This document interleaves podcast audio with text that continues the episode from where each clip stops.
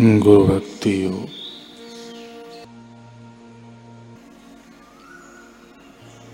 गुरु भक्ति एवं गुरु सेवा के फलस्वरूप आखिर आत्म साक्षात्कार होता है।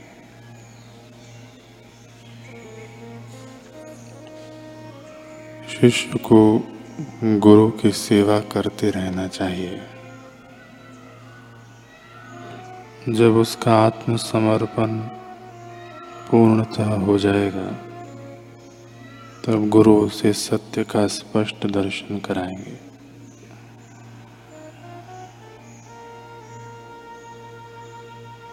कुछ भ्रांत शिष्य कुछ समय के लिए अपने गुरु की सेवा करते हैं। फिर मैंने चित्त शुद्धि प्राप्त की।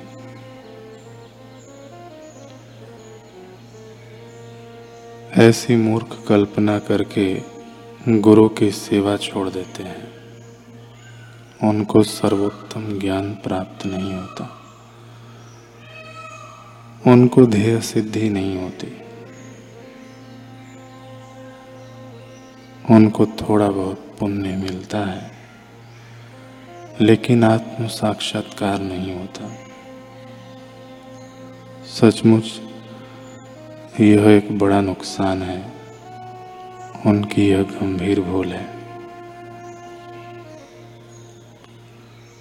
गुरु भक्ति और गुरु सेवा साधना रूपी नौका की दो पतवारे हैं,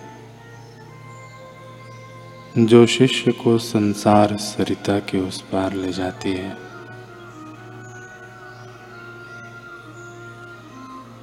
जो गुरु की शरण में गया है, जो सच्चे मन से गुरु की सेवा करता है, जिसकी गुरु भक्ति अद्भुत है, उसे शोक, विषाद, भय, पीड़ा, दुख या ज्ञान की असर नहीं होता।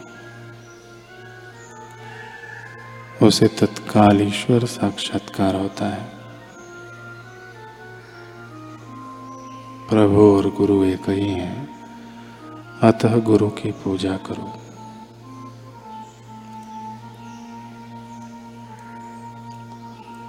गोविंद दास का हम प्रसंग सुन रहे हैं, चैतन्य महाप्रभु का शिष्य।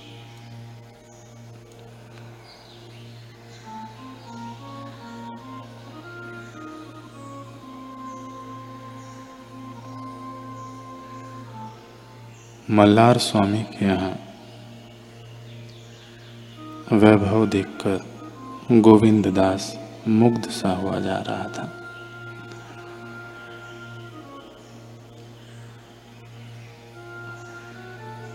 वह मूर्ख नहीं जान रहा था,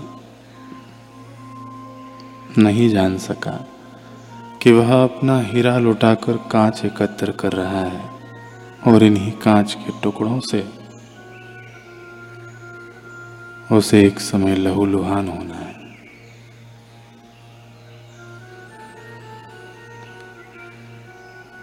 उसे तो बस एक ही पल में सब भोग लेने की तमन्ना थी।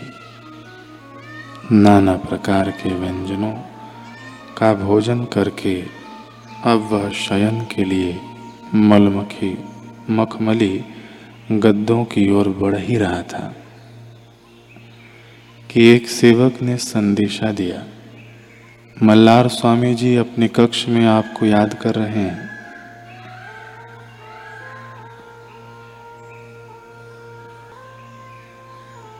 क्यों सब ठीक है ना, गोविंद? किसी चीज़ की कमी तो नहीं। लगे तो मुझे बोलना। मल्लार स्वामी के ये शब्द गोविंद दास को अंदर तक ठंडक से भर गए। मल्लार स्वामी, उसे साक्षात विष्णु का अवतार लग रहा था। वह उनके चरणों में दंडवत लेटने ही वाला था। तभी कुछ ऐसा घटा जिससे वह आवाक और ठगा रह गया। मल्लार स्वामी ने अपने पास खड़ी सेविका से कन्नड़ भाषा में वो बोला जिसने गोविंद दास की दुनिया ही लूट ली। मानो उसके शीश महल पर चट्टान आ गिरा और पल भर में ही सब ढह गया। मल्लार स्वामी को नहीं पता था कि गोविंद दास को कन्नड़ भी आती है। तभी तो उसके सामने ही मल्लार ने अपनी सेविका से कह दिया, देख, नया मुर्गा फंसा कर लाया हूँ। भागने न पाए। खूब अच्छे से इसको दाना डाल। गोविंद के सारे अरमान मोम की तरह पिघल गए। लगा जैसे कि खींच कर उसकी हड्डियों से किसी ने मांस उधेड़ दिया हो। इतना दर्द, इतना सदमा कि उससे वहाँ खड़ा तक न रहा गया। वह घुटनों के बल गिर पड़ा। रोना तो फूटना ही था। ख्याली सपनों से निकलकर डरावनी हकीकत का सामना जो हुआ था। कहा तो उसके चैतन्य देव, उसे पक्षी राज गरुड़ की भांति ऊँची उड़ान देना चाहते थे। और कहा आज मल्लार ने उसे मुर्गा होने की संज्ञा दी थी। गोविंद दास चिंगाड़े मारकर रोने लगा। क्यों किया मेरे साथ यह विश्वासघात? आखिर क्या मिला तुम्हें मेरी ज़िंदगी उजाड़ कर क्यों किया तुमने यह महापाप? गोविंद दास कहने लगा। खामोश मूर्ख, विश्वासघात तो तूने किया है अपने गुरु के साथ। निर्लज इतना भी नहीं जानता था कि योग और भोग तो नदियों के दो किनारे हैं, जिनका मिलन कभी संभव नहीं। लेकिन तब भी तूने इसकी आशा रखी। पाप मैंने नहीं, बल्कि तूने किया है, अपने गुरु से बेमुख होकर। तुझी को तो विषय भोगों की आग लगी थी, मैंने अवसर दिया तो मुझी को पंजा मार रहा है। हट दगाबाज कहीं का। और सुनो सेवकों, इसे ले जाकर एक कमरे में बंद कर दो। तीन चार दिनों तक भूखा पड़ा सड़ने दो। अपने आप अकला आ जाएगी। गोविंद दास को उठाकर भी नहीं, घसीट कर ले जाया गया। एक तंग अंधेरी कोठरी में पटक दिया गया।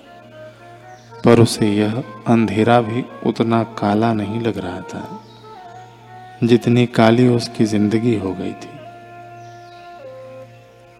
इतना असहाय, ऐसी लाचारी, आंखियों में पछतावा समाये, या फिर आँसू कुछ निर्णय नहीं हो पा रहा था। क्योंकि दोनों ही सागर से अथाह थे। फड़फड़ाते होंठ शब्दों का बोझ नहीं उठा पा रहे थे। कोई नहीं था उसके अलावा उस अंधेरी कोठरी में। हवा का झोंका तक भी नहीं, जिसे वह अपना कह सके। जिसे कह सके कि जाओ मेरे गुरु तक मेरा हाल पहुंचाओ। मैं बोलने लायक नहीं, लेकिन वे तो फिर भी सुनेंगे ना। मैंने अपने पापों के बोझ को हिमालय सा भारी करके अपनी पीठ पर उठाया है। नहीं जा पाऊँगा उनके पास। सिवा लज्जा और पछतावे के मेरी झोली में अब बचा ही क्या है। गोविंद दास की रुलाई कब प्रार्थना में बदल गई उसे पता ही न चला। हे गुरुदेव, मैं आपका गोविंद, देखो, फंस गया हूँ। बिल्कुल वैसे जैसे खूंखार भेड़ियों में नन्हा मृग नहीं छोड़ेंगे ये मुझे। मैं जानता हूँ कि अपने शिष्यत्व की कब्र मैंने खुद खोदी है, पर अब मैं उसे दफन होता नहीं देख सकता। मैं आपके सानिध्य में जीना चाहता हूँ, प्रभु। आपकी बगिया में खेलना चाहता हूँ। मैं नहीं। लेकिन आप यह सब अब भी कर सकते हो। प्रभु, मैं समझ गया हूँ कि आपका तपाना सबसे बड़ा योग है, जो हमें ईश्वर से मिला देगा। पर मल्लार स्वामी जैसे धूर्तों के दिए भोग तो बस रोग हैं, जो उस लोक में भी हमें पीड़ा देंगे। मैं आपके तप की हर आँच में पकने को तैयार हूँ। मुझे इस पश्चाताप की अग्नि में जलने से बचा लो। गोविंद दास गम के सागर में डूबने ही वाला था कि तभी एक दिव्य वाणी ने उसको झंझोड़ दिया। मल्लार स्वामी, हमारा गोविंद हमें वापस कर दो। गोविंद दास समझ नहीं पाया कि गुरुदेव भला यहाँ कैसे। क्या सच में ये मेरे चैतन्य महाप्रभु ही हैं? सुना नहीं मल्लार स्वामी, हमारा गोविंद हमें वापस कर दो। आधी रात को मल्लार स्वामी का आश्रम चैतन्य देव की दिव्य वाणी से गूंज उठा था। पूरे महल में यही आवाज़। मल्लार स्वामी हमें हमारे गोविंद को वापस कर दो। सभी सेवक अपने कक्षों से बाहर आ गए। मल्लार स्वामी भी आ खड़ा हुआ। देखा कि चैतन्य देव की आँखों में निर्भयता, ठहराव और क्रोध की ज्वाला थी। उनके मुखमंडल पर तेज लाजवाब था। जिसे देख मल्लार स्वामी के कितने ही शिष्यों ने उन्हें प्रणाम तक कर दिया। मल्लार स्वामी घबरा गया। कहीं ऐसा न हो कि चैतन्य का एक गोविंद हथियाने के चक्कर में मुझे अपना मठ ही इसको भेंट चढ़ाना पड़ जाए। मल्लार स्वामी ने कहा, ठीक है चैतन्य, ले जाओ अपने गोविंद को। लेकिन शर्त यह है कि फिर एक क्षण भी तुम यहाँ नहीं रुकोगे। कौन रुकता है और रुकना ही क्यों होता गोविंद दास को अपना माली मिल गया था और चैतन्य को अपना नन्हा पौधा, जिसे विशाल वृक्ष बनाने की उम्मीद उन्हें अब भी थी। चैतन्य महाप्रभु अपने उस शिष्य को ले गए।